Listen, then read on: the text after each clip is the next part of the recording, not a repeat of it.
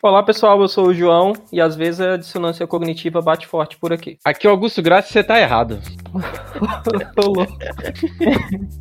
tá bom. Pessoal, antes da gente começar esse episódio, gostaria de dar alguns recadinhos importantes, tá? Queria pedir para vocês seguirem a gente na redes, nas redes sociais. No caso, é só procurar arroba Informas Podcast, tá tanto no Instagram quanto no Twitter também. A gente tem um site, tá? Que eu vou deixar linkado aqui na descrição. Um site onde você, os episódios vão estar organizados lá e, então é interessante também, com os links para as diferentes plataformas para poder ouvir o podcast. Também vou upar, assim como o primeiro, no YouTube, no canal Coelho Pré-Cambriano, uma plataforma alternativa para quem não usar outras. E queria falar que vocês podem enviar e-mails para a gente com perguntas, com sugestões, com críticas para o e-mail informaspodcast.gmail.com informaspodcast.gmail.com Inclusive, ouçam o episódio completo, porque ao final a gente vai responder uma pergunta que foi enviada pra gente, beleza?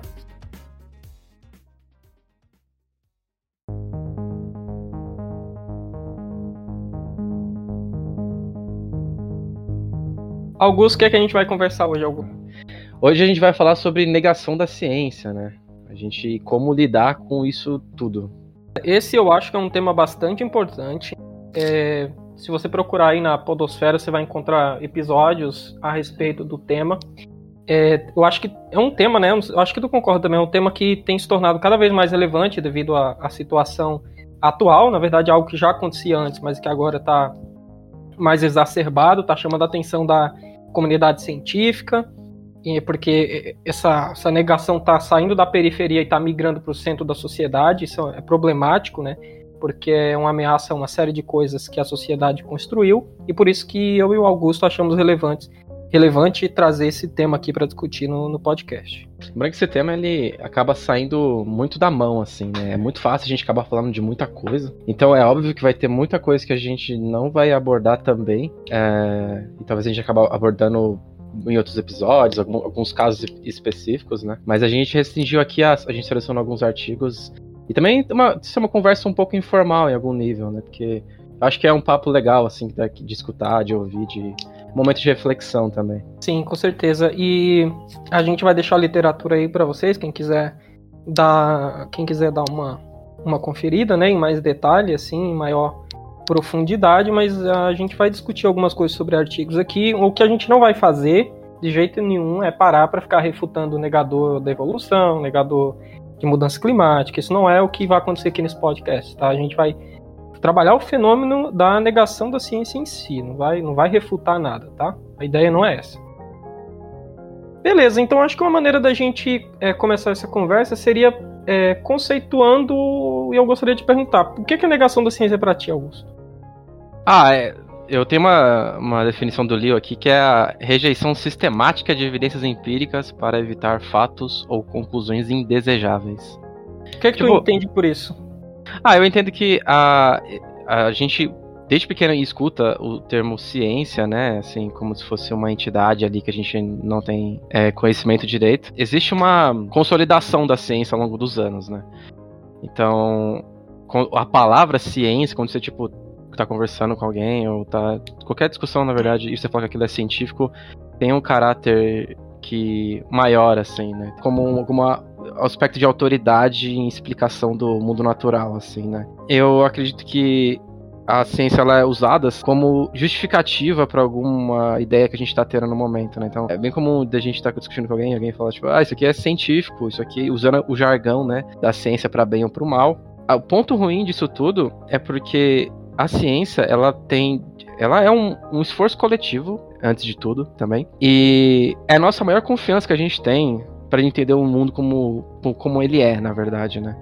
Então, essa rejeição tem consequências sociais muito graves, né? A gente vai percorrer algumas negações e algumas aparentemente vão ser inofensivas, mas eu sempre uh, pensei que mesmo essas alegações inofensivas contra a ciência, elas tinham um caráter nocivo no sentido de da forma como a pessoa pensa, né? Não, beleza.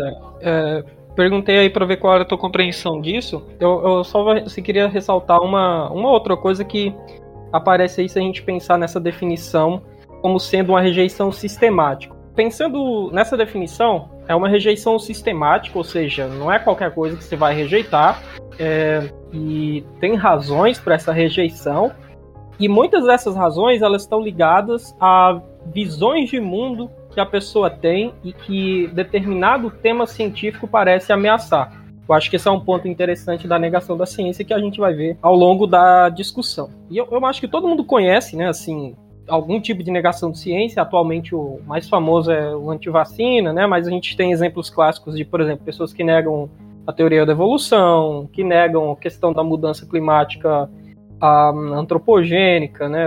Então, existem várias formas de negação da ciência, mas elas têm algumas características em comum e que inclusive é, é um ponto que a gente pode discutir, porque é bastante, bastante interessante. Eu acho que é o próximo ponto que a gente pode já começar a discutir. Então, entendendo o que, o que é negação da ciência, como essa rejeição sistemática de fatos ou conclusões que são desagradáveis, digamos assim,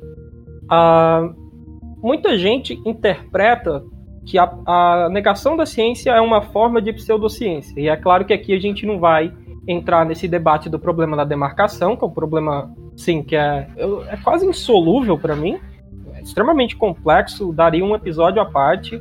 Daria vários mas, episódios à parte. Vários episódios à parte, é, é verdade. Mas o, eu acho que a gente pode compreender negação da ciência enquanto pseudociência mesmo, porque se a gente for pegar uma, uma visão assim mais simplista, mas que serve para os nossos propósitos aqui do que seria a pseudociência. A pseudociência ela é é um esforço que as pessoas fazem de promover as ideias, que para elas são muito preciosas, que geralmente não tem legitimidade científica em seu tempo. Então, aquela questão da, da autoridade que você estava falando, não exatamente a autoridade, mas o prestígio que a ciência tem, né? Uhum. Então, elas, ao mesmo tempo em que elas negam alguma coisa, elas falam que elas têm legitimidade científica para negar isso. Então, é uma forma de pseudociência, ou pelo menos o que alguns autores é, têm proposto na literatura, que isso seria uma forma de pseudociência. Né? Não sei se tu concorda também se negação de ciência é pseudociência ou não. Sim, sim, sim. E para categorizar isso, né, tem diversas coisas que a gente pode ver. Uma delas é essa, sim. Em geral, a pseudociência ela vai de, de contra que a gente entende de algum assunto, né? Por exemplo, sei lá, a astrologia ignora diversos avanços da astronomia, né? Ou tem critérios esquisitos, né? De, de até onde a planeta não era, ou, ou, coisas do tipo, né? E esse é, um, é uma das coisas, né? Você tá indo de contra os dados que, que, que te apontam, né? Porque às vezes uma pseudociência, ela não necessariamente ela, ela é contra a ciência, assim, né? Às vezes tem algumas que são vulneráveis, talvez, a, a refutações. E no caso da astrologia, e talvez da, da homeopatia, não seja o caso. Elas realmente. A gente consegue é, desenhar um experimento que a gente consegue refutar elas, né? Só que tem algumas que elas se dão ao luxo de permanecer nesse estado de e vulnerabilidade crítica, é, e portanto elas não, não entram de frente com algum as, aspecto de ciências, mas mesmo assim elas não têm um caráter científico por outras questões também. Uhum, perfeito. Eu só queria pegar esse ponto que tu falou, porque ele é muito interessante, porque se a gente for pensar é, de negação da ciência enquanto pseudociência, e a questão que tu falou, por exemplo, da astrologia, a gente pode falar de práticas alternativas medicinais, elas se enquadram no que alguns autores têm chamado de promoção de pseudoteoria. Então, dentro da pseudociência, você teria a negação da ciência como um ramo e a uhum. promoção de pseudoteorias. A astrologia não seria necessariamente a negação da ciência, mas ela pode ser, e eu já vou falar disso também, mas ela seria uma pseudoteoria, porque ela, ela não tem exatamente o objetivo de negar a ciência, embora ela simplesmente ignore alguns fatos, mas ela, ela promove uma pseudoteoria que ela tem, uma visão particular de interpretar a natureza, digamos assim, que não tem suporte científico. E é claro que uh, é importante, então, a gente diferenciar o que, que seria negação da ciência do que seria pseudoteoria. A gente já falou, né? A negação da ciência, o que, que é, a gente deu a definição, mas a gente pode pensar, por exemplo, o, a pessoa que nega a ciência, aqueles grupos que negam a ciência, lembrando que geralmente é alguma atividade social a pseudociência, os negadores eles vão se concentrar em atacar uma teoria científica, ou algum tema, ou algum fato. Então, eles fazem esse ataque da, de uma determinada teoria que lhes ameaça. Então, vão atacar a mudança climática, vão ah, na história vão falar que o holocausto não aconteceu, vão falar que a teoria da evolução é uma bobagem, que vacina não funciona. Isso é, é negação da ciência, né? A motivação por, por trás da promoção do pseudoteorias, como a, as medicina alternativa da vida aí, né? Sei lá, umas acupuntura, por exemplo, tópico meio controverso. A principal motivação dessas, dessas pseudoteorias é promover uma ideia ou uma teoria própria, sem, no entanto, necessariamente negar a ciência. Só que o exemplo da astrologia que tu pegou é bem interessante e é como o criacionismo. O criacionismo, por exemplo, o design inteligente, vamos pensar aqui, design inteligente, ele começou com uma história de ser uma teoria alternativa, então teoricamente ele seria uma pseudoteoria, só que na prática ele é também negação da ciência. Porque o que, que esses caras fazem? Geralmente eles não, pro, não propõem nada positivo, eles só ficam negando. Ah, isso aqui não funciona, isso aqui não, não faz nada, isso aqui é bobagem, isso aqui é balela. Então eles acabam mostrando que essa divisão entre negação da ciência e pseudoteoria, na verdade, ele é um contínuo, não é uma dicotomia simples, né? Então você tem graus ali variantes de negação e de promoção de pseudoteoria. Eu achei relevante trazer esse ponto aqui para discussão. Uhum. Até porque a gente pensa que é uma coisa homogênea só, né? Mas até as pseudociências têm suas uh, diferenças, né? E, assim, tem características, né, epistemológicas é, de negação da ciência também, né, João? O, tem, o que eu quero dizer com isso, assim, quando a gente pensa em pseudociências, existem algum modus operandi no que elas fazem que a gente pode notar, assim, né? Por exemplo, o cherry picking, né? Que é aquela ideia de você, assim, quando a gente tá tentando entender alguma coisa, tem uh, diversos problemas e diversas soluções para aquilo, entendeu? Então, existem explicações, a princípios, quase infinitas para um fenômeno. Mas a gente recorre às que são, que são mais sedutoras a princípio e depois que são as mais científicas, assim, tipo, a gente pensar num degrau, né? O cara do o, o cherry picking é literalmente você pegar algumas que condizem com aquilo que você quer, propõe, né? Às vezes nem acredita, aquilo só que você quer propor mesmo. E aí você ignora outras é, explicações equivalentes na, nessa tendência de também explicar aquele fenômeno. Porque, porque você não quer, né? A real é esse, porque você uhum. tá escolhendo a dedo aquilo ali que mais te agrada, né? Então é como se, só pra ver, pegar o espírito aqui, é como se a pessoa já tivesse a conclusão, pegando as evidências mostram que essa conclusão dela tá correta. Exatamente. E não é isso que você quer quando a gente quer tentar entender o mundo natural, por exemplo. Aham.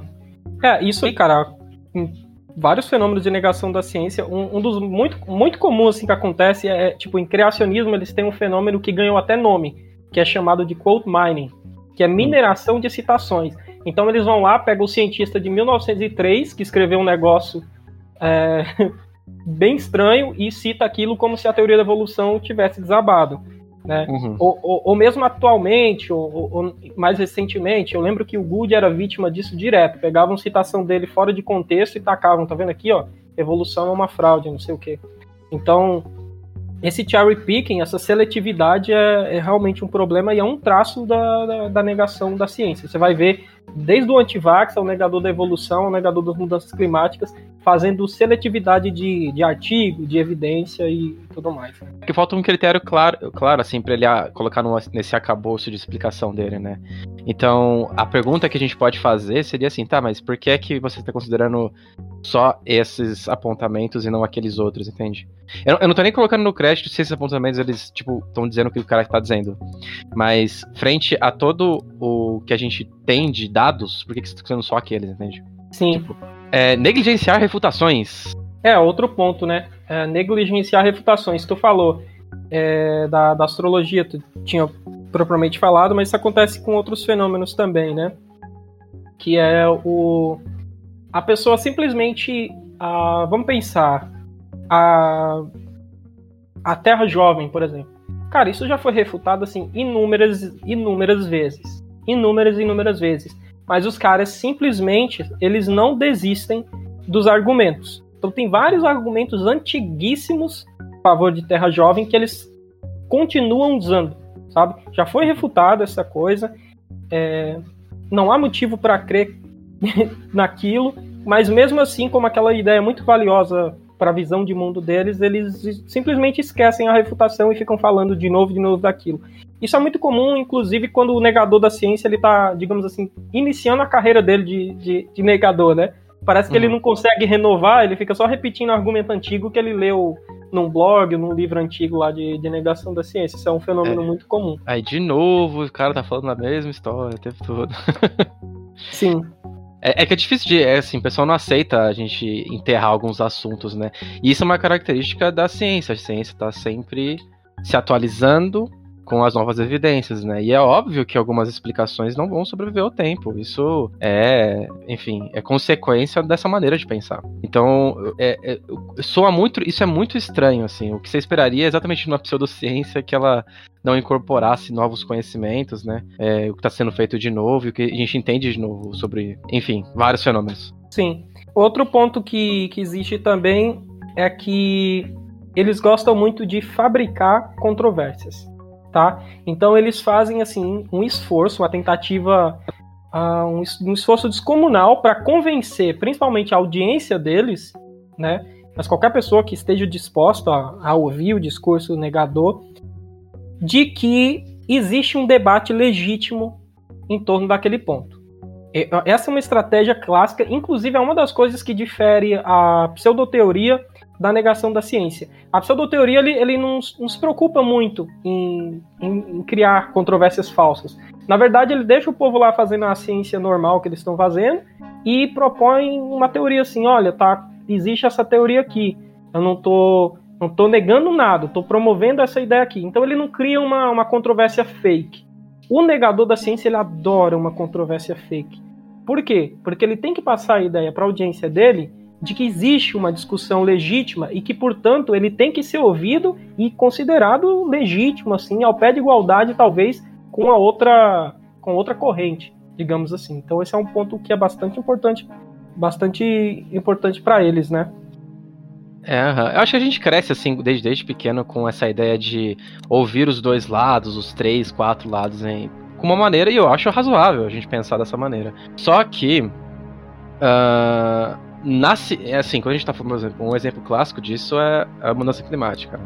Então, a gente tem dados sobre diversas coisas. A gente tem dados sobre a, a diminuição das calotas polares, o aumento da temperatura média, corais que vão desaparecer, é, dispersão de espécies, tudo isso está influenciado por causa da temperatura, né? Eventos climáticos mais fortes. E a gente é, procura culpados, assim, entre aspas, pra gente ver o que tá, quem que tá aumentando essa temperatura, né?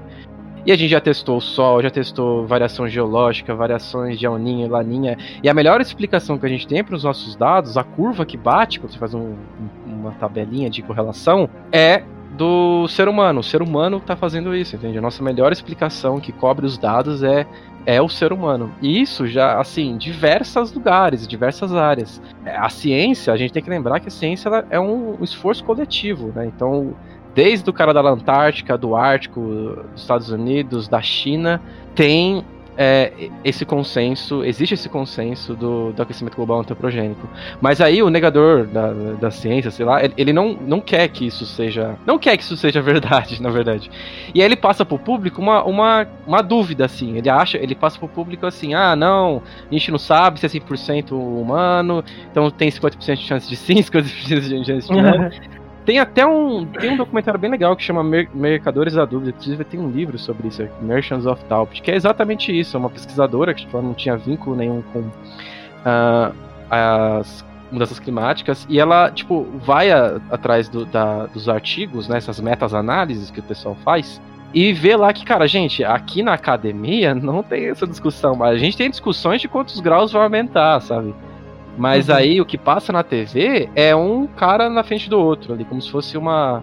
Ah, vamos ouvir os dois lados da questão. E não tem dois lados da questão. Isso já foi, entendeu? Let it go, gente. Let it go. É, cara, isso, é, isso é muito louco porque, na verdade, parece que nesse quesito, em algumas áreas, eles, eles parecem estar. Tá, esse discurso parece estar tá convencendo. Porque eu tenho visto cada vez mais frequência uh, veículos midiáticos dando espaço para os dois, sabe? Uhum.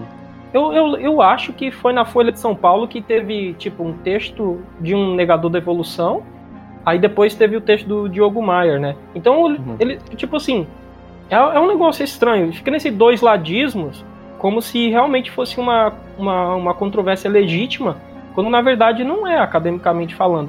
E quando isso aparece na grande mídia, me parece que de certa forma eles estão ganhando em criar essa, essa falsa controvérsia, né? Uhum. Então, mas eu, eu, entendo que é um tema complicado porque algumas pessoas vão falar, ah, mas tem que deixar os caras falar, porque senão é censura e tal. Mas enfim, aí vai para outro, pra outro, outro. Não, assim, né? Tudo bem, é que assim, não sei, não tem como, eu não sei como é que a gente faria uma dinâmica isso ao vivo, mas por exemplo, a gente podia pegar 97 pesquisadores e colocar numa mesa contra três, sabe? Beleza, a gente poderia, então poderia, sabe? Mas não é isso que a gente vê, não é essa impressão que dá quando a gente tá vendo algo do tipo. Pô, isso é uma boa ideia, viu? É, é, vamos, ser, vamos ser proporcional, né? Vamos ser proporcional. Mas não é original, infelizmente. Eu, eu vi isso no John Oliver uma vez, ele tava. O Bill Maher, inclusive, ele tava ele fez exatamente isso, assim, sabe? Tava zoando os caras e ele acabou fazendo isso. Caramba, Enfim. que legal, eu nunca tinha ouvido. Não, depois eu vou te passar isso. Achei legal, achei legal. Cara, e um outro, outro, uma coisa que tu já tocou nesse ponto. E agora traz o quarto ponto epistemológico, que são os critérios desviantes de aceitação. Que nome é esse? É um nome técnico para uma coisa que o Augusto já citou. O Augusto falou que eles falam, ah, mas não tem 100% de certeza. Então, eles usam um padrão de evidência altíssimo para negar a ciência, só que para eles eles usam um padrão baixo para as alegações deles. Então você tem critérios que variam. Aí são dois pesos, duas medidas. Né? Isso é muito comum em evolução. O cara vai falar. Um, um exemplo exagerado aqui, só para entender de vez isso. Eu só vou acreditar na evolução quando eu ver um peixe dando origem a, sei lá, um réptil, um tetrápode. Sabe? É, cara, esse é um padrão de evidência verdade, né? altíssimo que você não pode exigir, porque seria como pensa. Eu vou falar para um proponente do design inteligente. Eu só aceito o design inteligente quando eu ver o design criando uma espécie nova. Eu posso exigir isso dele? Não posso. Então por que, que ele pode exigir esse tipo de coisa da gente, né? Isso é, é, é muito louco. Mas eles colocam padrões, padrões assim altíssimos. Eles falam, ah, a vacina não é 100% eficaz. Então, não serve. Oh, que isso? Uma, uma aspirina não é 100% eficaz e pode ter efeitos colaterais? Não existe isso, né? Uhum. E daí, Augusto, já que a gente falou das características epistemológicas, tem outras uh, características que a gente pode colocar, elas são colocadas como se fossem características uh, so sociológicas, sociais, é, basicamente. E eu acho eu acho que isso é bem interessante e a gente poderia falar é, mais rapidinho assim de dessas características, uhum. né? De quais seriam essas características. A gente pode começar, por exemplo, falando da questão do algo que eu já tinha falado. Uma característica da negação da ciência é que eles veem a teoria a rival, entre aspas, como se fosse uma ameaça à visão de mundo deles. E talvez essa ameaça não seja entre aspas, de fato, seja para elas uma ameaça, né? Uhum. Então, por exemplo, na teoria da evolução, os negadores da evolução, no fundo, no fundo, eles não estão tão preocupados assim com ciência. Eles estão preocupados com uma suposta ameaça à religiosidade deles, tá? A visão tradicional que eles têm de mundo. Isso é verdade assim nas alas protestantes, mas também católicos, enfim, diversas religiões é, pessoas religiosas negam evolução e no fundo, no fundo, é por uma base religiosa. E a religião, a gente sabe, ela provê uma visão de mundo para as pessoas, que, que eu repito, que eu repito não, que eu falo e eu repito sempre que necessário, é justo, as pessoas podem ter suas visões de mundo, né? É, não estou querendo aqui falar que a pessoa tem que abandonar a visão de mundo que ela tem, mas que de fato é um problema é, para aceitação da ciência, isso é. Porque às vezes a pessoa ela não está preocupada com a ciência, ela está preocupada exclusivamente com a visão de mundo que ela tem e por isso ela, ela nega, né? Uhum, uhum. É, porque, assim, eu, é que tem muita coisa envolvida nisso daí. Eu acho que você. É, tem todo um contexto ali, nesse caso, né? Que você é especial de diversas formas ali. Uma delas é que você é a criação, né? Por muita gente, do de, de própria de Deus, assim. Então, uh, tudo na sua vida, talvez assim, eu tô, gente, só falando assim que eu acho. Mas assim, as coisas elas fazem sentido nesse contexto inteiro, entende? E, e, e essa ideia te dá uma, uma sensação de controle muito grande. E a gente eh, gosta dessa sensação, a gente gosta de as coisas serem previsíveis, a gente tem medo de coisas que são diferentes, então isso tudo acaba influenciando. Eu, eu digo assim, até de uma maneira fisiológica mesmo, assim. Ah, quando você isso assim, tá, a gente tá falando de religião, mas podia ser pra outra coisa. Quando você é desafiado com uma coisa que você acredita muito forte, o teu corpo reage de uma maneira é, a, a, pronto de um combate mesmo, assim, você não, não, não quer abrir mão daquilo que te suporta muito forte, né? E, e, isso a gente vai até discutir ao longo do episódio todo, porque as pessoas, elas primeiro sentem essa sensação, né? Tem um Jonathan Haidt fala disso um pouco, e depois elas criam uma justificativa é, que é posterior a essas sensações, entende? Daí ela acha que essa justificativa geralmente ela tem base em si mesma, né, lógica, algo do tipo, quando na verdade ela é ela deriva dessas sensações internas que a gente sente, entende? Então, isso é complicado, porque é difícil de lidar contra o que você sente, assim, contra o que você quer, né? Porque é uma coisa muito elementar da gente, assim, né? Sim, exige esforço, né? Nossa, exige muito esforço. Por exemplo, assim, quando você fala que é, que calor é ruim. Eu quero te matar, entendeu? Ah, mano, por favor. calor é horrível. Calor é horrível. Não, calor é bom, o problema é a temperatura elevada, né? É, outro ponto que a gente pode considerar é que uma das características elas apontam que a teoria em vigência, né, digamos assim, ela é uma teoria que ela é extremamente, digamos assim, que é, não extremamente, mas complexa, via de regra. Ela é via de regra complexa. É, a pessoa, de primeira vista, assim, sem entrar muito a fundo, ela não dá conta de entender, é de difícil é, compreensão. Então, isso, tanto, por exemplo, teoria da evolução é complexo, não é fácil. A mudança climática também é extremamente complexo. E você tinha um fenômeno que era mais comum, assim, no, no século XX. No século XXI existe ainda mais ou menos comum, que é a negação da teoria da relatividade. Então imagina, teoria da atividade é algo extremamente complexo, matematicamente inclusive, para você poder entender qual o caminho mais fácil. É rejeitar. Olha, é complexo demais, vocês estão inventando conta aí que não é necessário. Inclusive tem naquele documentário Behind the Curve, né? Que eu acho que em português é A Terra é Plana. Que ele, eles, eles até falam assim: ah, os cientistas vêm com essas contas, com esses cálculos. Eu não, eu só faço a minha observação aqui, direta, muito mais simples. Então, tem esse componente que eles falam que a teoria é complexa desnecessariamente e que parece criar uma suspeita por causa disso e que os cientistas estão sendo ludibriados por essa matematização das coisas, pela complexidade desnecessária, né? Mas assim, quando eles falam que, ah, isso. Eu não sei se eu entendi exatamente. O pessoal fala que aquilo não é certo, não, não tá certo porque aquilo é complexo, ou a complexidade explica eles não acreditar? Não sei se. se As duas claro. coisas. As duas coisas, porque a pessoa tende a rejeitar porque é mais fácil para ela rejeitar do que aprender. Tá, isso sim, entendi. Uhum. E, em segundo lugar, para algumas pessoas, pelo menos, gera suspeita. Uhum. Parece que essa complexidade é só uma cortina de fumaça, entendeu? para algo uhum. que na verdade não se sustenta. É, é, é, curioso isso, curioso. Quando eu vi isso pela primeira vez, assim, eu, eu no documentário da Terra Plana, eu falei, mas ué, e, quem que nega assim? relatividade? Eu tô curioso agora. Quem Cara, que é o... É, relatividade negavam especialmente quando você teve ali a ascensão do nazismo, né? Então, algumas pessoas, não só nazistas, mas que outras pessoas que têm cunho mais antissemita, então, negavam porque era ciência judaica. Ah, entendi, assim, entendi. Entendeu? Tanto é que tem uma história que o Einstein não, não barraram ele para ir para Alemanha, né, em algum período.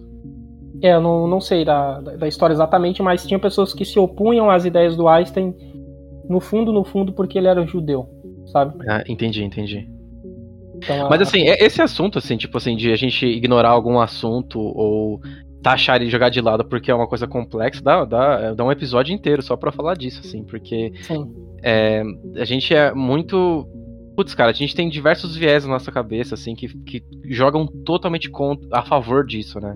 A favor de uma explicação mais fácil, que você exige menos cognitivamente para pensar. Eu não tô falando que as pessoas que acreditam nisso são. Não, não é isso que eu quero dizer, não quero dizer que elas são burras, não quero dizer isso. Eu quero dizer que, tipo assim, é muito mais fácil tu ter uma narrativa que se encaixa naquilo que tu já tem de referência, que faz todo sentido para você naquele, naquele contexto, entende? Uma explicação que vai te exigir a pegar o lápis e o papel, sabe? Tipo, pegar a mão na massa, vai exigir mais de você, entendeu? Então a gente já tá jogando contra muita coisa aí. É muito mais fácil alguém uh, ser seduzido por uma ideia de pseudociência, assim, né? Até a teoria da conspiração é um pouco nisso, mas eu não quero entrar muito no mérito, porque, eu, como eu disse, cada assunto aqui dá pra você desdobrar em uma coisa só, assim. Sim, sim, é verdade. Não, mas esse ponto que tu falou, não, é, não é nem que a pessoa seja realmente é, tapada, burra, enfim. É só a natureza humana que é desse jeito. Vixe, uhum. a natureza assim humana vão me matar, né? Mas, mas é, digamos assim, a, a cognição humana ela foi moldada de tal forma uhum. pelo processo evolutivo, digamos assim, de que é naturalmente para a gente mais fácil aderir a um conhecimento uh, em que eu não, não preciso, que não demanda de mim muito esforço. Tá? Uhum. Ah, não sei se tu já quer falar disso agora deixa para depois, mas é aquela questão do, do Daniel Kahneman do sistema 1 e sistema 2, né? Você vai no. Ó, você vai numa loja e lá você vai comprar um taco e uma bola. Beleza? Juntos uhum. eles custam 110 reais. O taco custa 100 reais a mais do que a bola. Quanto custa a bola? O taco custa 100 reais a mais, a mais do, que, a, bola. bola. Quanto custa a bola? Juntos os dois são 110. O taco custa 100 reais a mais do que a bola, a bola custa? Pera. A, a bo... Os dois juntos são 110. 110. O taco custa X mais Y igual a 110. Perfeito, perfeito. Uhum. A, a bola custa quantas vezes mais do que a... Então, a bola é o problema. A ideia é a seguinte. O taco ele custa 100 reais a mais do que a bola. Ah, tá. Beleza. Então, X é igual a y mais 100. Vai ficar 2y mais 100 igual a 110. É, 2y é, 2y igual a 110, tá. É, 5 reais. Acertou, cara. Se, mas assim, se você teve a sensação, ou aí quem tá ouvindo, a prontidão de responder 10, é exatamente isso que o Kennen, o Kahneman ele explora bastante no livro, né? Que a gente tem duas formas de pensar, uma mais intuitiva e outra que demanda muito mais energia. E essa maneira intuitiva cara, a gente tem vários vieses de erros que a gente pode cometer por conta disso, entende? Pra se menor esforço, a gente agindo, a gente acaba respondendo uma coisa, assim, sabe? Tem, uhum. tem vários exemplos, então, que eu fazia quando era criança, assim, não que tá no livro, mas é engraçado. Tipo, se eu tô em terceiro, eu passo segundo, eu sou o? Tô em terceiro, passo segundo, eu sou o segundo. Uia, cara, achei que você ia falar o primeiro. Mas é, você viu que eu tive que fazer um esforço, né? A X, Y, eu fui atribuindo variáveis, então eu fui organizando tudo racionalmente, né? Não foi um uhum. negócio assim é, que, eu re, re, é, que eu respondi de prontidão. Mas eu tenho que confessar para você, porque eu já conhecia esse, né? Ah, então... entendi. Não, mas, e também porque todo o contexto que a gente tá falando aqui é mais fácil de você uh, atribuir que é uma pegadinha, né? Mas, mas pode crer. Mas se você teve essa sensação de responder 10, é exatamente que a gente tá lutando contra cada vez que a gente vê várias coisas. Cada vez que meu, cada vez que a gente vê uma coisa que faz muito sentido, a gente tem que eu, eu pelo menos duvido um pouco assim, cara, isso tá tão bom que não pode ser verdade, sabe? Então é uma luta constante tipo, pra gente tentar chegar no que a gente entende por realidade, sei lá. Uhum. É, continuando aqui, é, um outro ponto é que muitas vezes os negadores eles, eles se engajam em atacar a cientistas legítimos. Então, tu perguntou da questão da relatividade geral, né? Por exemplo, os caras atacavam, os caras atacavam o Einstein em si, não o argumento dele, né? Uhum. Então, é justamente isso, né? Uh, inclusive, eu, tô, eu tava olhando aqui para referência, realmente corrobora esse teu relato. Que é, ali no, nos anos ah, lá, uhum. 20 e 30, uh, o movimento desses caras meio que pre, é, impediu do Einstein visitar a Alemanha. Então, é algo relacionado ao ataque pessoal e não às ideias uh, exatamente do cara. Esse é um outro, um outro ponto. Um outro ponto que talvez explique por que, que as pessoas atacam mais do que atacar as ideias, atacam a pessoa mais do que as ideias, é que muitos desses negadores eles faltam é, tipo, competência científica naquele tópico. Né? Então é muito comum tu ver químico falando abobrinha sobre evolução. Uhum. Ele nem sequer é a área dele. Eu não estou falando que uma pessoa que não é formada em biologia não pode entender de evolução. Eu só estou querendo dizer é que um químico, geralmente, não é de se esperar que ele tenha um conhecimento profundo sobre evolução. Então, você pode ver que muitos desses negadores, eles nem são da área que eles negam, né? São uma característica que é bastante comum também. Ah, sim, sim, claro. A outra característica que a gente poderia trazer é que geralmente esses negadores eles não postam em periódicos que são revisados por pares. Que que é um, um, que, João, o que, é um periódico revisado por pares? Tá, resumindo aqui, uh, primeiro eu vou recomendar um episódio recente do Naruhodô, em que eles abordaram justamente essa questão, ah, é? então eu não vou me estender aqui, mas eles então. falaram sobre o, peer review, né, revisão por pares, mas a, a, ideia, é, qual que é o seguinte, você tem um artigo que você tem interesse em publicar, você submete esse artigo para uma determinada revista, não é imediatamente que a pessoa vai olhar e vai falar, beleza, vamos publicar. Não. Primeiro, ela vai pegar esse artigo, dar para pessoas que têm competência na área, de preferência, né? Às vezes não rola isso, mas de preferência. Ah, e fala: olha, dá uma olhada aqui, vê se o que o João falou tá de acordo com o conhecimento que a gente tem da área, ou se ele está propondo alguma coisa que é meio suspeita, vê se ele errou na metodologia. Então, os meus pares da academia científica vão julgar o meu trabalho para que ele seja publicado possivelmente. Se ele não tiver nos conformes, ele pode ser rejeitado. Falar, olha, não vamos publicar isso aqui, tá com esse problema, esse problema. Se você quiser arrumar esse problema e submeter de volta aqui para a gente analisar e possivelmente aprovar, beleza. Esse então, problema, veio. eles vão bater o pau em você, filho. É, é são, tem, tem o revisor 2 às vezes é, é malvado, né? Mas a, a gente tem essa positividade, assim, de, de de que não é qualquer coisa que vai ser publicada. É óbvio que uma hora ou outra uma abobrinha passa, é óbvio. Mas, mas pelo menos tem esse filtro aí que, que é bastante interessante. Vejam o episódio do Naruhodô, porque ele entra em muito mais detalhe, inclusive na, na problemática disso, né? Porque o revisor ele não ganha dinheiro, ele revisa de graça. Isso é uma, uma vergonha, né? Teoria da conspiração. Dá pra gente falar só sobre isso um episódio inteiro, né? Mas só para resumir aqui, né? É, que que eu, eu, lembro que eu, quando esse termo ele é tão negativo assim, tipo assim, ele é um termo tão. Como é, como é que é aquele adjetivo que a gente fala quando uma coisa é, é ruim, assim? Pejorativo? Pejorativo, talvez. Teoria da conspiração, então, onde eu sei, é uma um relato, uma descrição, uma explicação de alguma coisa não oficial a princípio, entende? Então você, tipo, tem órgãos que a gente esperaria dizer, assim, né, para o público, né?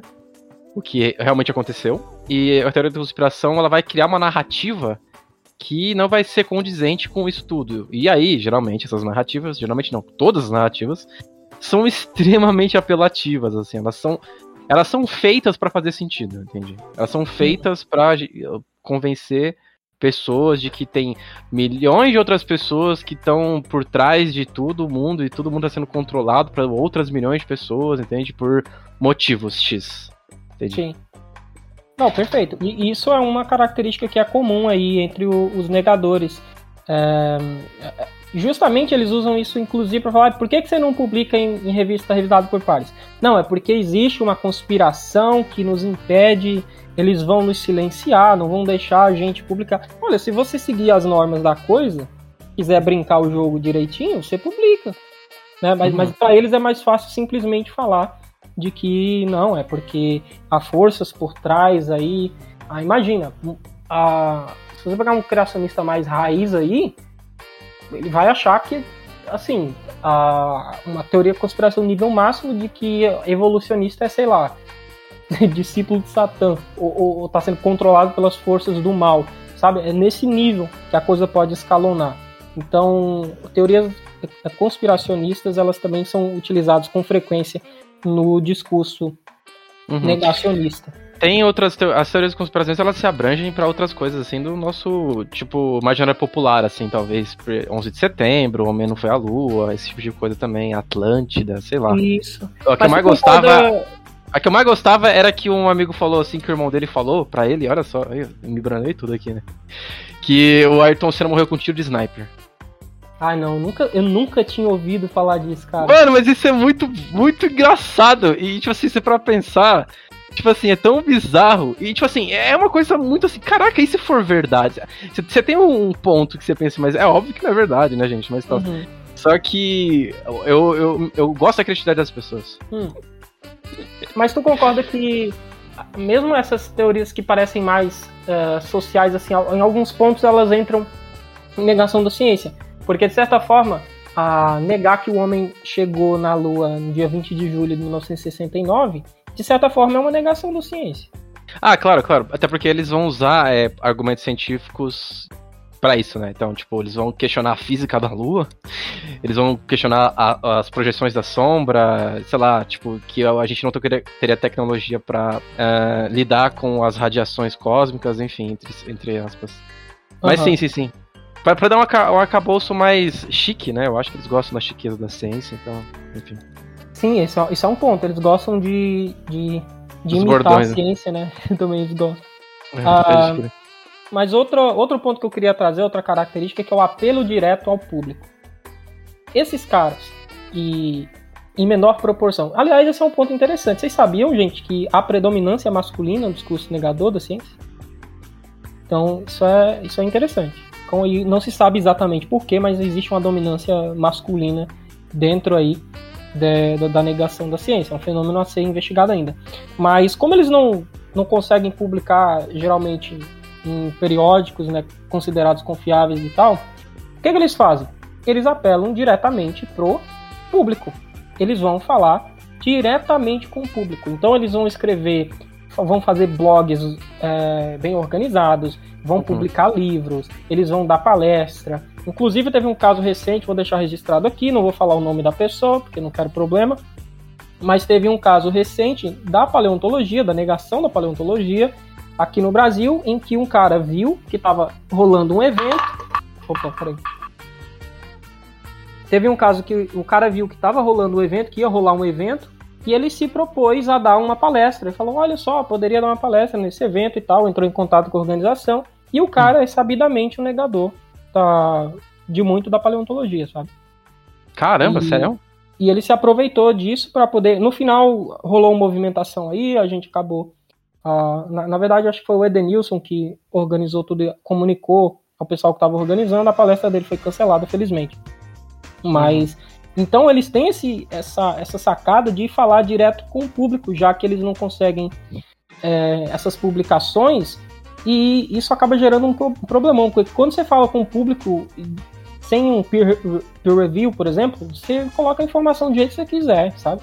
E uhum. isso daí é problemático. Mas esses caras, eles ainda estão ali tentando, né? Até que, tipo, tu teve uh, soluções ali de pessoas que são da área e, uh, e até. Mas tem gente que não tá nem aí mesmo, né? Tipo assim, pra peer review e nem nada, né? Tipo, eles, por exemplo, tem aquela pessoa que fica falando de da física quântica lá.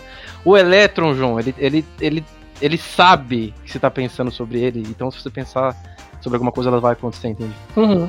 Mas é, faz sentido. E uma, uma coisa que a problemática desse apelo direto ao público é que, cara, como existe gente com, sei lá, com, com, com dinheiro à disposição de estar tá publicando esse tipo de discurso, né? Então, uh, você tem negadores da evolução aqui do Brasil, por exemplo, que estão publicando livro lá fora, um tal de um químico né, da Unicamp, por exemplo. Então, esses caras conseguem se, se projetar assim de uma maneira para falar com o público que por quê? Porque tem muito dinheiro envolvido por trás, às vezes, né? Patrocinando que... esse tipo de coisa. O que, que você tem contra químico? É porque tem um negador aí da evolução que é muito conhecido que é químico, né? Não, não, eu sei, eu sei, eu sei. Eu só tô. Todos dois exemplos aí, né? Não, não, não. Vamos deixar os químicos em paz. Um abraço aí pro Ricardo, pro André, tá? Então vocês são, vocês são, são de boas. Pablo Bitar, que é do, do, do Twitter, né? Que é químico também. Não, não é nada contra os químicos, não, tá, gente? Pelo amor de Deus. Tá, Augusto, beleza. Até aqui a gente estava falando sobre o que é a negação da ciência, as características epistemológicas, características mais sociais, digamos assim. Uhum. Ah, agora a gente pode começar a conversar o que fazer para combater a negação da ciência. Acho que esse é um ponto importante aqui, eu, digamos assim, o segundo bloco aí do, do, do episódio, né? Então, gente, uh, tem um artigo bem interessante que foi publicado uh, por pesquisadores em 2019 que discute justamente essas estratégias contra a negação da ciência, especificamente em discussões públicas, tá? Uh, já vou voltar a falar das discussões públicas, que foi o foco desse artigo, mas existem pelo menos três abordagens que você pode fazer para negação da ciência. Tem a abordagem da inoculação, da correção e da contra-argumentação, digamos assim. O que, que seria a inoculação? É você uh, conversar com o público, digamos assim, ou deixar o público saber uh, que quais são as estratégias, de como funciona a cognição humana, de por que, que o ceticismo é importante, como que se faz ciência, o que é que não é ciência. Tudo isso cria uma certa imunidade contra a desinformação. Por isso que é chamado de estratégia de inoculação. A correção é o que? Uma vez que as pessoas entraram em contato com a desinformação, você provê ali a correção da desinformação. Tá? Isso é uma outra abordagem. Então tem vários livros que são nesse sentido, mostrando por que, que tal teoria da conspiração ou negação da ciência está errada e tal, essa correção de desinformação. Existe em discussões públicas a questão da contra-argumentação, e isso pode ser feito ah, num debate ou na internet, no momento em que a desinformação ela está sendo transmitida. Deu para compreender? Acho que ficou claro esses três pontos. O que, que você acha, Augusto? Não, eu, eu acho que é, é bem isso mesmo, né? A gente tem que tentar sistematizar essas soluções, porque é, de, é que assim, uma coisa a gente tá aqui, né, vendo os problemas que pode estar tá tendo, mas é, é, assim, até mais importante do que isso talvez seja é, procurar identificar em, em, que caminho que a gente pode estar tá errando aí no meio, né? Tem uma forma de separar as coisas, eu acho bem justo. Isso. Vamos focar então aqui na terceira abordagem, que é a da contra-argumentação no momento que a desinformação está sendo transmitida, digamos assim. Existem certos riscos. Tá? Por quê? Imagina que você está tendo um debate, uma discussão pública. A gente sabe que debate, às vezes, é muito sobre retórica e oratória. Concorda comigo? Às vezes, sim, tipo sim, assim, sim. não importa muito quem está falando, digamos, a verdade ou não, mas o jeito que a pessoa fala. Claro, se você for arrumar esse de cortar na minha frente, na verdade, eu ia conversar é. de qualquer coisa. Exatamente. Então, tem, tem pessoas que evitam a discussão é, porque pensam, ah, se o cientista não tiver, ou o defensor da ciência não tiver tanto trejeito assim, o, o negador pode se sobressair e passar a impressão de que a ciência não sabe o que está falando. Então tem esse risco. Um outro risco é o tal do, do backfire. Não sei se vocês já ouviram falar do backfire effect que é, se a gente fosse traduzir, é efeito do tiro pela culatra, tá? Então, como que é, como, como que é isso? É, é um efeito que geralmente ela acontece quando a audiência que está ouvindo ali a, aquela discussão, ela já tem crenças prévias, né, ideologias que são ameaçadas pela visão é, científica da coisa, tá?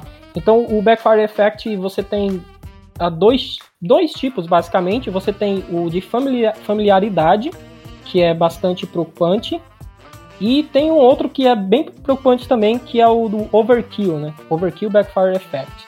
Então, o que que, o que, que acontece com, no da familiaridade? O da familiaridade é basicamente o seguinte: tá tendo lá a discussão, a, a pessoa está explicando por que, que vacinas são seguras e criticando o argumento do negador da vacina a pessoa que está ouvindo, no momento, ela entende aquilo, mas depois ela esquece da refutação e só lembra da negação. E daí ela, ela fica com aquilo, assim, parece que dá uma reforçada, porque o backfire effect é isso. É você ouvir algo que desafia as crenças que você tem e você se tornar mais crente ainda naquilo. É algo contraintuitivo até, né? Como assim? Uhum. Você, tá, você tá recebendo argumentos contra aquilo e você acaba acreditando mais naquilo? É, esse é que é o backfire effect, né? O tiro saiu pela culatra. Então tem muita gente que se preocupa com isso. Então o, da, o backfire da familiaridade é isso. A pessoa esquece das inacurácias e, e lembra, lembra, acaba lembrando só do, do efeito da desinformação mas não lembra por que, que ela não é, é correta. Esse é um, esse é um, um problema. Aí o, o, do overkill, que é quando a gente até já falou disso, é que a pessoa rejeita as explicações que são complexas para um determinado fenômeno, porque elas são difíceis de, de compreender, e isso acaba reforçando a ideia mais simples que ela já tem. Então a gente meio que já discutiu isso, né? Então, uhum. pensando nesses riscos, é, tem muita gente que se opõem a essas discussões públicas e se perguntam se realmente vale a pena fazer esse embate direto. Um exemplo é o Dawkins. O Dawkins, ele já foi em vários debates e tal, mas ele tem meio que a postura de não debater diretamente com o criacionista, porque ah, parece que está legitimando o, o, que o cara. Você pode não se sair também no debate da impressão de que o negacionista está ganhando das coisas, na verdade. Então é um problema realmente real e que deve ser levado em conta. E como acontece a questão do backfire e tudo mais, da performance, muita gente se pergunta se vale a pena ou não fazer esse confronto direto. E aí eu já pergunto para ti, para ti vale a pena ou não fazer esse confronto direto? Seja ah, pela cara, internet pessoal? Eu, assim, eu acho que tem, tem algumas coisas para dizer sobre isso. Primeiro que eu, eu não gosto de debate, eu não sei se você acha, tipo, legal isso. Eu, eu, eu, vejo a apelação que é duas pessoas se enfrentando, acho que o Twitter adoraria, inclusive. Mas eu não acho produtivo para você entender um assunto quando você tá num debate, assim, entende? Com raras exceções, assim, lá, tipo, Marcelo Glazer no Roda Viva talvez seja bom, tá ligado? Mas quando é uma coisa muito assim, sabe, vamos debater, eu, eu só vejo. É meio, tipo, talvez, uh, frase de, de, Facebook, talvez. Não sei, ninguém mais fala Facebook hoje em dia, mas. Né? Mas enfim, tipo assim, ah, que só, só tá alimentando o seu ego ali, né, a princípio. Mas assim, agora falando estritamente sobre o, esse efeito, eu acho que ele é, ele é perigoso também porque ele é fácil de ser executado, entende? É muito fácil você jogar argumentos contra de primeira, assim, em vez de você ter uma postura um pouco mais amistosa naquela conversa. E tem soluções para isso, né? Tem, a gente até vai talvez falar algumas delas. Mas, por exemplo, alguém, alguém falou, tipo, chegou num debate tipo, falou assim: ah, vacinas causam autismo porque aquele artigo do Wakefield demonstrou isso e depois ele foi censurado, não sei o que. Se você chegar pra falar, tipo assim, simplesmente jogar outro dado em cima, eu não acredito que isso seja uma solução uh, favorável. Porque não é aquilo que vai fazer aquela pessoa desacreditar da, daquela ideia, entende? Porque é exatamente o que ela tá fazendo com você, entende? Além de ser mais corriqueiro, eu também acho que ela tá, já tá acostumada a lidar com é, esse embate de frente, de cabeça, assim, que a gente sempre entra, né? Uhum. Bom, perfeito. É, mas vamos supor que tu vai é, ter que discutir com alguém na internet ou num debate pessoalmente, que tu, por loucura, aceitou. Ixi, Maria. Uh, e o, vamos supor, tu vai debater com antivacina. Entendi. E ele tá falando que vacinas não são seguras uhum. e que a gente. Por que, que, elas não são seguras? Porque a gente não tem 100% de certeza. Uh, fazer um exercício aqui contigo. Como que você responderia a isso? Não, não, é que assim, eu, eu, tenho uma, eu tendo ter uma postura mais amistosa com qualquer tipo de discussão, entende? Então, eu geralmente eu faço bastante perguntas pra pessoa, assim, entende? Ah, mas por que, que você acha isso? Mas porque.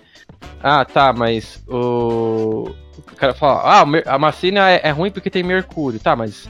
Então a gente vai pegar vacinas que não tem mercúrio e o que, que, você acha delas, entende? Então eu quero dizer assim, eu vou tentar desconstruir a, a, argumentação com base no que ele tem de conhecimento ali, até porque quando você vai no, no sei lá, como uma porção de cação, você também tá comendo um monte de mercúrio ali, sabe? Você, eu tento uh, fazer perguntas para ela mesmo se ver as incoerências internas. Assim, eu não vou dizer para ela assim, geralmente, olha, isso tá errado porque isso, isso, isso, isso. Mas tipo assim, tentar buscar na reflexão, na falta de, de exemplos que ela tem consigo mesma, para ela fazer essa auto-reflexão que ela tem, entende? Tem um estudo, cara, bem interessante, assim, que eu, que eu gosto de citar, assim, tipo, é, vou até colocar aqui no post, é o pessoal, é estudo de psicologia, né?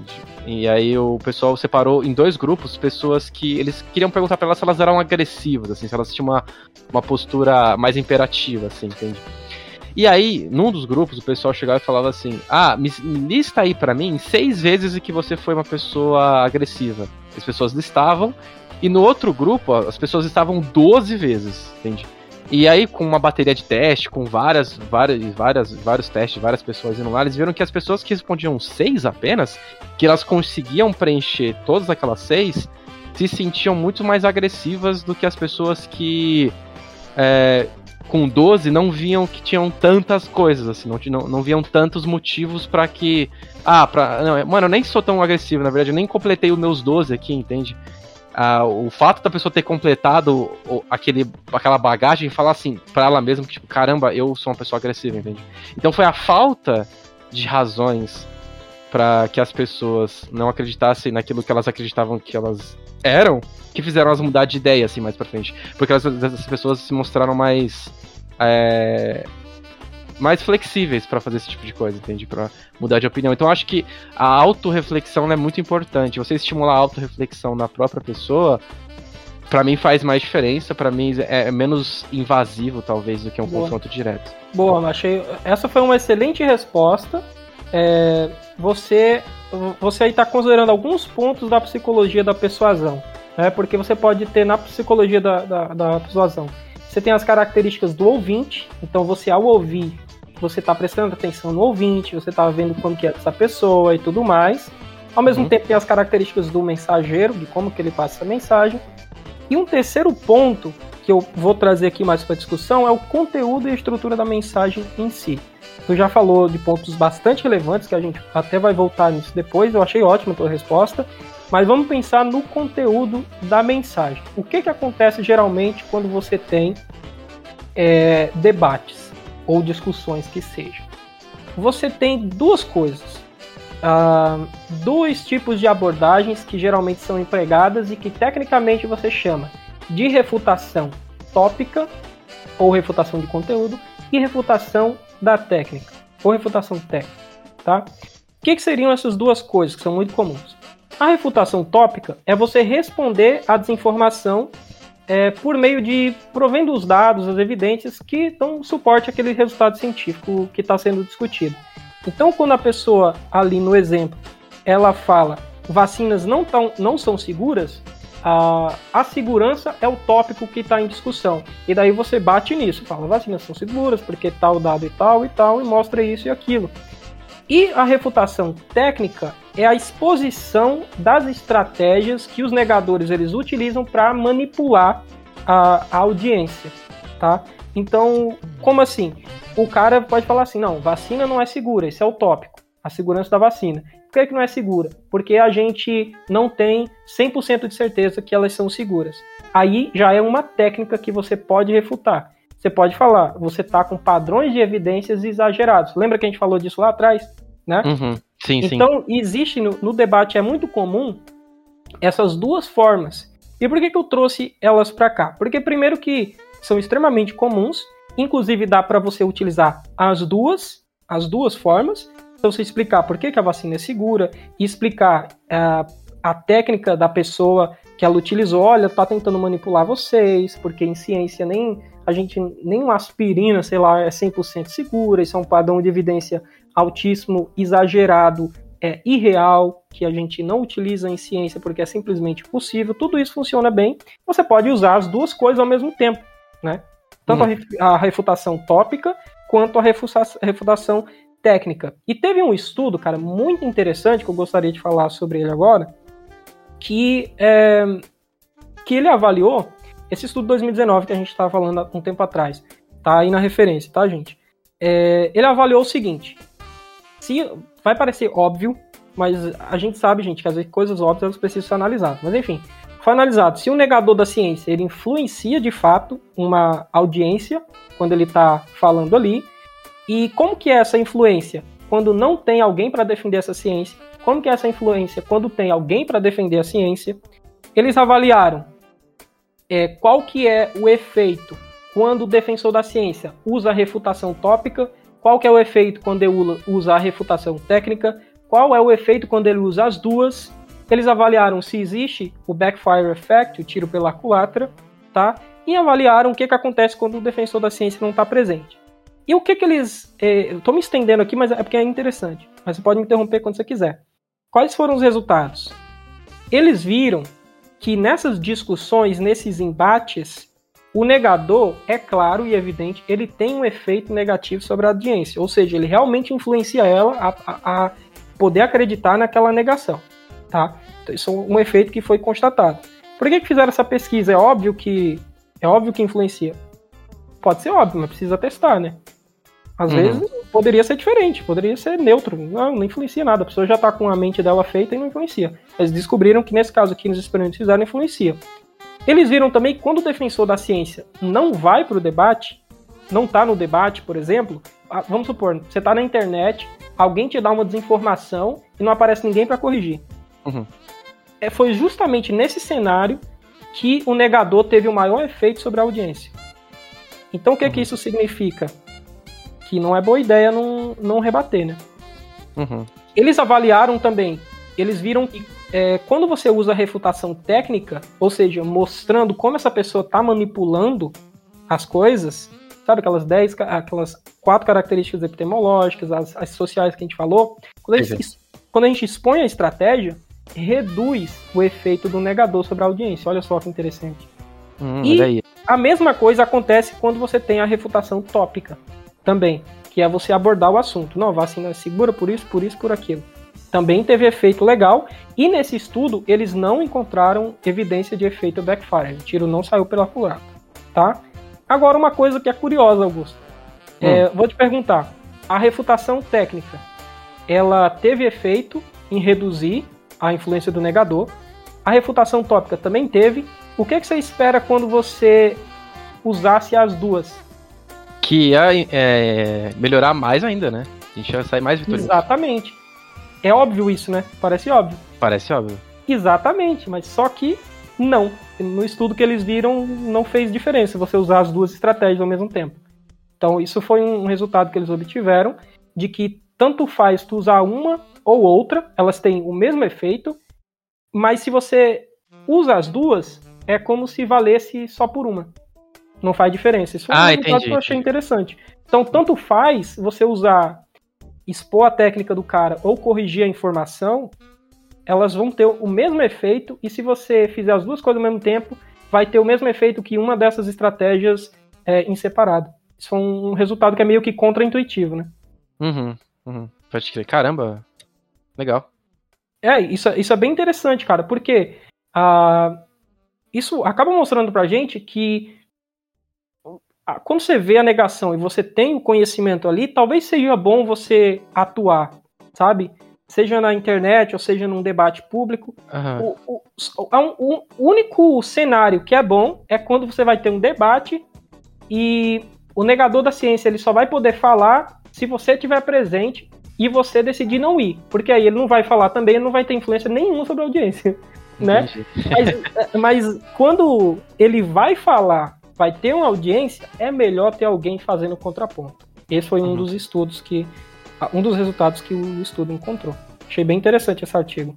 Mas, mas olha só, pra, pra, eu falo isso assim para as pessoas, mas cara, às vezes você não precisa nem ter tanta informação assim para você tipo, ter esse tipo de postura, porque quando você faz boas perguntas, às vezes o cara se enfoca a própria corda, assim, porque eles estão viciados numa maneira de, de descrever a realidade deles que quando você pergunta alguma coisa que tá fora, assim, o, o, domínio de um assunto que eles têm é muito, muito estreito, assim. Eles não conseguem extrapolar isso pro, pros, pra áreas adjacentes ali, entende? Então, é bem comum, assim, você fazer umas perguntas que ligeiramente fogem do assunto, assim, e eles não. Se você escutar só silêncio. Tá, então assim, eu trouxe esses resultados mostrando que, que é importante haver as correções, a exposição das técnicas, que tudo isso é importante. Mas uma coisa que, que tem que ficar claro: não é só entupindo a pessoa de fato e de refutação que você vai mudar a opinião dela. Por quê? Porque a, a negação da ciência ela está muito ligada ao sentimento da pessoa, a visão de mundo que ela tem. A pessoa não é criacionista, não nega mudança climática porque ela acha simplesmente bonito. Tem uma razão ali por trás. E isso é bem legal porque tu compreende muito bem isso quando tu prefere escutar a pessoa. Você falou lá atrás, né? Uhum. Eu perguntei para você o que, é que você faria, Augusto. Falou, eu ouviria a pessoa, tentaria compreender as razões delas. Tudo isso, cara, é muito importante e a gente muitas vezes esquece. Muitas vezes a gente vê na discussão o quê? Ah, fulano é tapado. Tá vendo? Você é um burro, você não sabe nem interpretar esse dado aqui. Uhum. Você acha que isso vai para algum lugar? O que, que você pensa sobre isso, Augusto? vai pra lugar nenhum, mano. Assim, é, eu entendo, eu consigo explicar isso de um, pouco conhecimento que eu tenho, porque na hora parece uma, uma solução sedutora. Talvez até você tenha é, algum status de onde você tá falando isso. E você compartilha, olha só esse bocó aqui falando besteira, entende? Aí todo mundo curte o comentário e tal, isso é muito legal e tal. Se você tá pensando, na minha opinião, pelo menos, é, em fazer a diferença, mesmo numa escala micro ali sua, e se você acha que isso é um valor seu, uma coisa importante para você, eu acho que isso é uma estratégia muito ruim, assim. Porque a pior forma de você convencer alguém é tacando pedra nela, assim, né? Eu acho que você, de novo, você bater de frente, assim, só jogando fatos em cima dela, assim, avulsos, não vai fazer. É muito difícil da pessoa, tipo, a raciocinar realmente sobre aquilo. Porque é que tá, o meu ponto, eu acho que também as pessoas elas precisam ativamente estar tá pensando, entende? Ali pra alguma coisa acontecer, entende?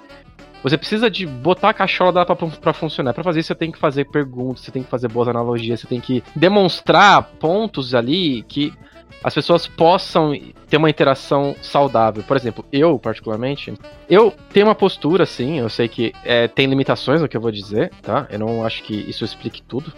Mas eu tenho uma visão popperiana da ciência, sim, assim, de, no sentido de que uh, a gente tem que, sim, atrás de falsibilidade de algumas coisas, entende? Uma. Você consegue, para mim, um, uma pessoa crítica, um, até um cientista, talvez, ele tem que estar tá disposto a responder essa pergunta, que é o que, que eu preciso te mostrar para você abdicar do que você acredita agora? Existe alguma coisa que eu posso te mostrar que vai fazer você mudar de opinião? Se a pessoa não consegue responder essa pergunta, para mim, a discussão ela nem faz tanto sentido, entendeu? Porque as bases de, de, uma, de uma argumentação, elas têm que estar tá sólidas ali, entende? Mas elas são é, permissivas a ataques também, entende? Eu geralmente tento explorar esse lado. Olha só, mas o, o, quais são as limitações que está acreditando? Isso abarca tudo? Se isso explica tudo, isso é útil? Que, por que você está dando uma explicação que vai explicar todos os dados, entende? Porque se ela explica tudo, ela é pouco útil. E uma coisa que ela explica tudo, ela não explica nada. Então, tipo assim, eu tô dizendo que você é, tornar algo invulnerável, não. Você tá saindo de ser uma coisa como algo científico, entende? Então eu, eu procuro buscar esses pequenos pontos, assim. Eu, procuro conversar, concordar, entre aspas, no mínimo no máximo possível ali. Não, realmente é aquilo sim. Tanto é que esse mesmo autor falou essa outra coisa, sabia? Então você criar uma simpatia com alguém também vai ser fundamental na hora de. Não tô nem dizendo, tipo assim, de convencer outra pessoa, mas, tipo assim, você ter uma conversa decente sobre aquilo, é, você definir bem o que está dizendo, para não virar uma discussão extremamente semântica, as diferenças entre as coisas, as, as discordâncias não são por, por lógica, e sim porque você atribui é, significados diferentes para as palavras, entende? Isso acontece bastante. Então eu acho isso, eu acho que se esforçar pra. Cara, por que, que aquela pessoa pensa assim? Por que, que Mas por que, sabe? Tipo, isso é, gente, é esforçante, é difícil, mas é a melhor solução, entende? Pelo menos para mim, assim, que eu vejo. Não, cara, eu acho isso perfeito. Tenho uma admiração tremenda por quem consegue fazer isso, porque é extremamente difícil. Mas eu tocou num ponto que isso aqui é consenso na, na literatura. Que a gente tem que dar um jeito de se ligar com essas pessoas. É, não, não é tacando pedra, não é zoando, chamando de tapado, que você vai conseguir resolver as coisas. Quando você para ali para sentar ou para bater um papo decente com a pessoa. E você falou até tenta concordar o máximo com ela, você está tentando é, criar uma ligação e falar: olha aqui, eu não sou teu inimigo, eu não sou teu inimigo. É, e, e, tem que, é, ao ouvir a pessoa, ela pode passar a entender, falar: poxa, esse cara ele quer me ouvir, ele quer ver por que, que eu penso da forma que eu penso, da mesma forma de que ah, o negador ele, ele olha para você e fala assim, mas por que essa pessoa pensa desse jeito? Tem que entender que é uma via de mão dupla também, né? Então tem que entender que muitas vezes o que está por trás da negação da ciência é porque envolve valores, envolve ideologia que são muito preciosas para as pessoas. Então, por exemplo, tu vai conversar sobre criacionismo, cara, é dois pulos vocês estão falando de religião. É, é dois pulos. Religião, moralidade, sabe? É, uma discussão sobre vacina, rapidinho você está falando de liberdade.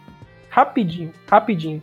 Aí você tem uma discussão sobre mudança climática. Dois palitos você está falando é, de capitalismo, de livre mercado, é direito privado para lá e para cá, tomada de decisão, liberdade também, né? É, Uhum. Tem, não tem, eu não sei onde isso tá formal rapidinho só, mas tipo assim, não tem uma falácia que fala que a discorrência de entre uma argumentação, a chance de chegar a Hitler é muito alta, assim. Não sei, não conheço. Não. Ah, é? Acho que talvez seja informal, mas a ideia é que, tipo assim, qualquer, quase qualquer discussão na internet, alguém vai citar Hitler no, no final, em algum momento, sabe?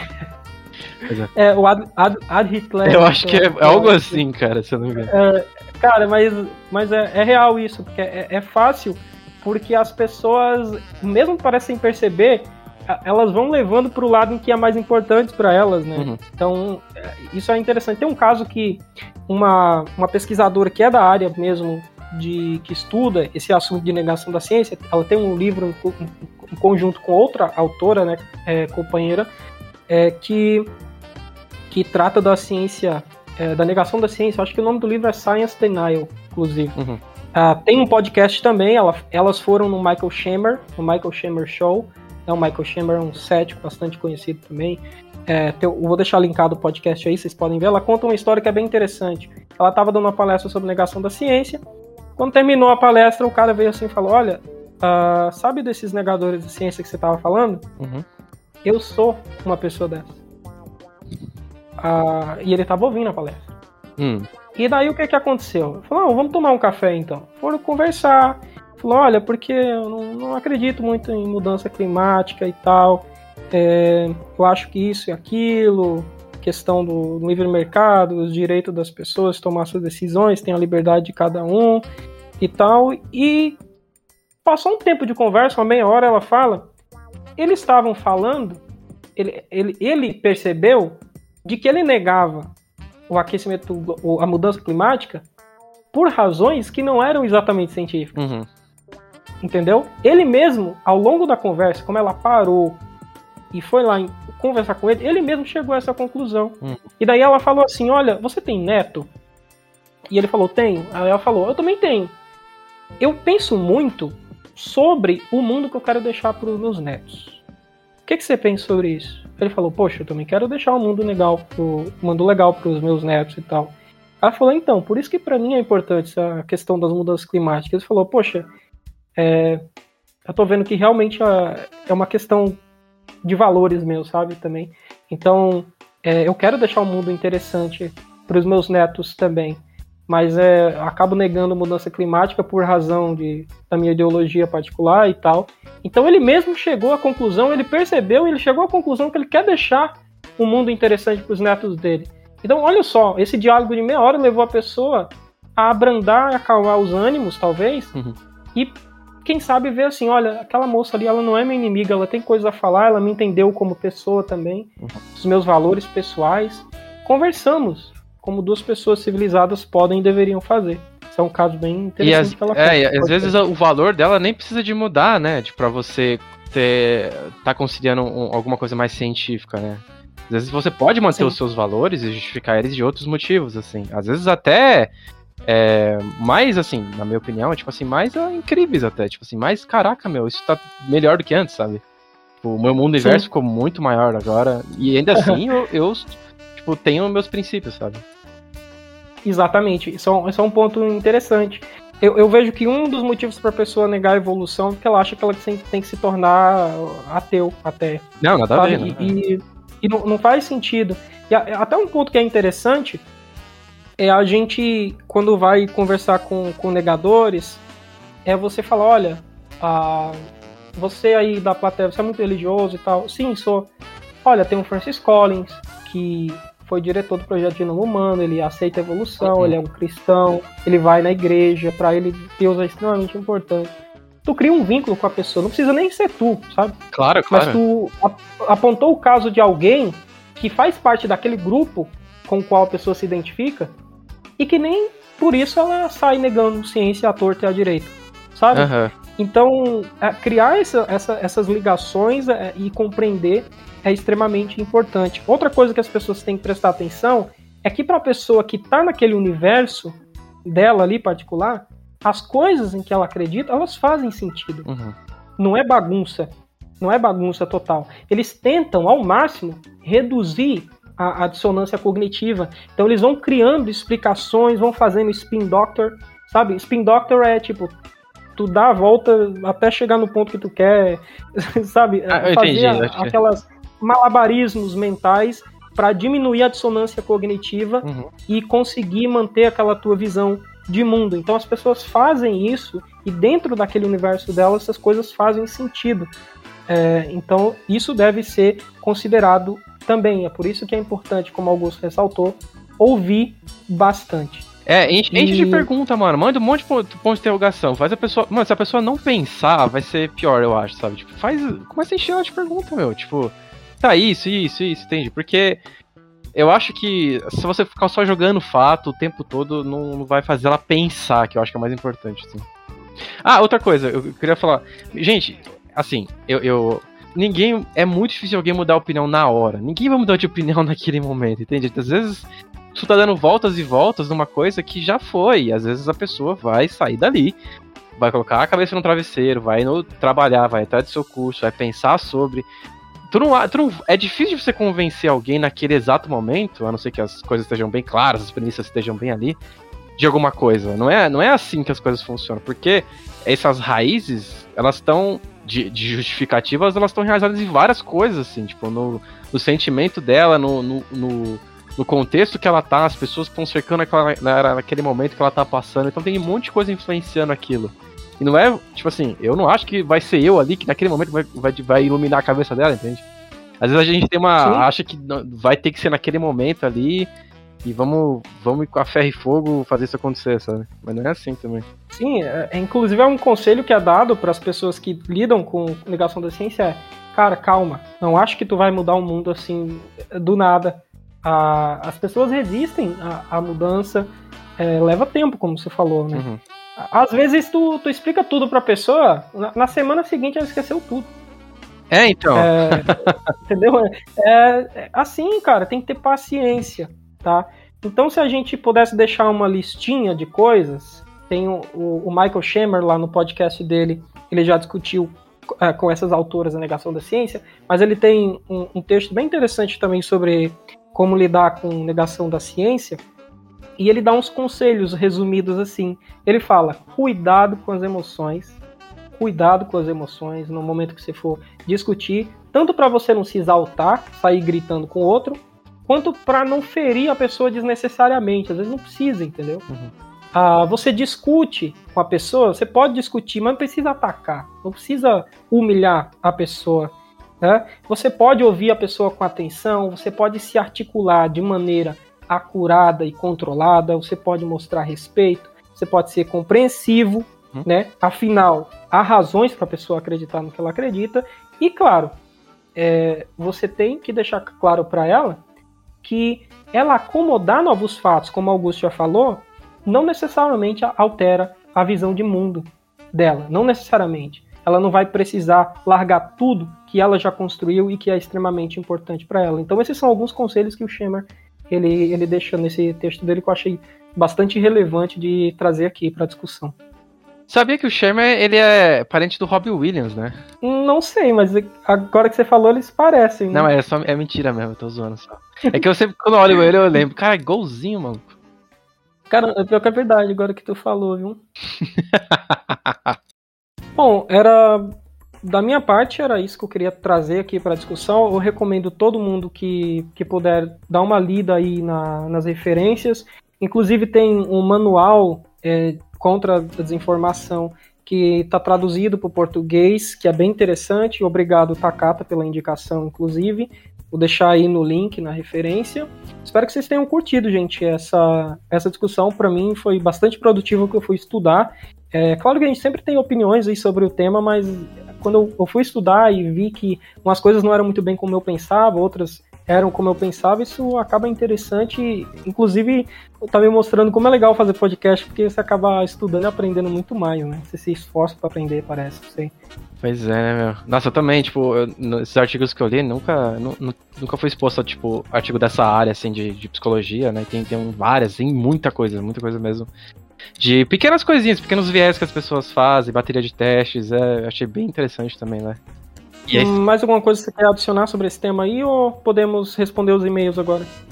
ah, eu queria fazer alguma piada muito boa agora, mano. Faz uma Eu piada não muito tenho, boa. não tenho, cara. Ah, Já falei do Ayrton Senna, mano. Já falou, falou do Robin Williams também. Tem um amigo meu que, que é, mano, engraçado, tem uma teoria com, com o pessoal da Terra plana, né? Mas aí ele. Inclusive, ele nem falou disso, né? Infelizmente. Uhum. Mas ele fala assim que quando alguém chega pra ele e fala sobre a teoria da Terra plana, ah, não, porque a- os caras falam, ah, a lua, a lua, a lua é plana, na real, não sei o que. Aí ele fala, você acredita na lua? tipo assim, vai dar um passo a mais, tá ligado? Ah, sim, é, Mergulha é, mesmo, assim. Refutar, é, refutar Não. a anticiência com anticiência. Não, não façam isso, tá? Isso que é engraçado quando ele falou isso pra mim. Tipo, o cara entra na onda assim, vai mais longe, sabe? Vai longe. Vai mais longe. Então é isso, pessoal. A gente vai ficando por aqui. A gente tentou explorar, assim. Sei que é, cada assuntinho ali vai ter, talvez até um episódio sobre. Mas assim, é mais uma coisa por cima mesmo, tipo, porque o terreno é bem vasto, é mais pra gente assentar ele mesmo. Colocar os pingos nos is aí. E, e é isso, João. Comentários finais aí também. Bom, é, para mim a discussão foi bem positiva, como eu já falei. Valeu, Augusto, pelo papo desse tema bem interessante. Vamos ver o que a gente vai fazer no próximo, no próximo podcast.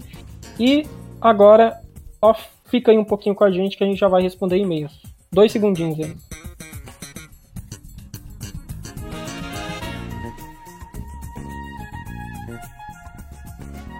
E temos nosso primeiro e-mail, né? Exatamente. Michael Fiedler. Que nome chique, né? Ah, então, né, mano? Olá, primeiramente, parabéns pela iniciativa. Muito obrigado aí, ô Maico. Valeu mesmo. Valeu, a gente tava... eu, eu- tudo culpa do João, isso aqui, cara. Ele que encheu o saco. Ouvi o primeiro episódio e curti bastante a temática. Aí ele vem aqui com como pergunta ou ideia de episódio, que gostaria de deixar no ar, é que fico muitas vezes pensando também, é se devemos abandonar a ideia de categorias taxonômicas acima de, espécies, gêneros e famílias, etc já que são artificialidades e muitas vezes não fazem sentido quando se adiciona a sistemática filogenética. Exemplos, insetos são uma classe, então diplura também deveria ser, já que são clados irmãos. Grande abraço, ô meu, grande abraço aí da gente, né não, João? Vou dar um abraço nele, João. Abraço, abraço, Michael. Tô mandando Depois você, abraço ô aqui. Max, você devia falar só de onde você tá falando e tal, assim, né? É, exatamente. Vamos- Gente, quando for me dar e-mail, fala é, ah, o seu nome, a sua idade e de onde você tá falando. Tá bom? É, isso aí, meu. Se não quiser falar a idade, tudo bem. Mas. Ah. Fala o que. Cara, o que você acha dessa pergunta? Ah, eu acho ela relevante. Isso, isso é bem comum, viu? Tipo, o pessoal. E, e- e tipo assim, ter essa. Pensar dessa forma. Agora, tipo assim, explica pro ouvinte aí o que, que essa pergunta é. Que não é da biológica, talvez tá meio. O eco que, que o cara falou, sabe? É, de- é, então, é que a gente aprende lá na, na escola aquele esquema de classificação, né? Raio forte caiu ontem fazendo grande estrago. Que é do reino, reino, filo, classe, essas coisas aí. Eu prefiro reficofage. Não quer, Reficofage. não quer dizer nada e. Também não rima, mas enfim. Mas É. enfim, vocês sabem, né? Aquele esquema. Você tem espécies, espécies estão alocadas em gêneros, gêneros em famílias, e daí famílias em grupos cada vez mais é, inclusivos. Só que quando a- você- você tem a sistemática filogenética, que ela classifica os grupos, né? Sistematiza o conhecimento da diversidade biológica pela ancestralidade comum, algumas coisas passam a não fazer sentido, né? Porque, por exemplo, vamos pensar aqui, aves é uma classe, correto? Isso. É, reptília é uma classe. Isso. Só que filogeneticamente falando, a aves está dentro de reptília, é tipo uma classe dentro da outra. Não, sabe, não, não, fa- Uhum. não faz muito sentido.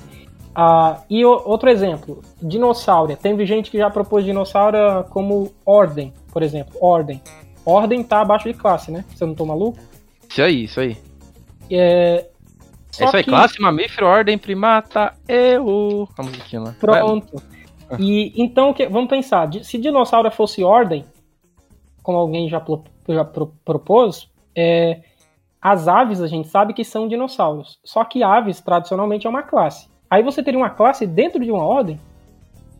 Mas aí eles têm a solução de fazer a subclasse, tem, tem coisas intermediárias aí, mas mesmo assim não vai abranger tudo. Isso.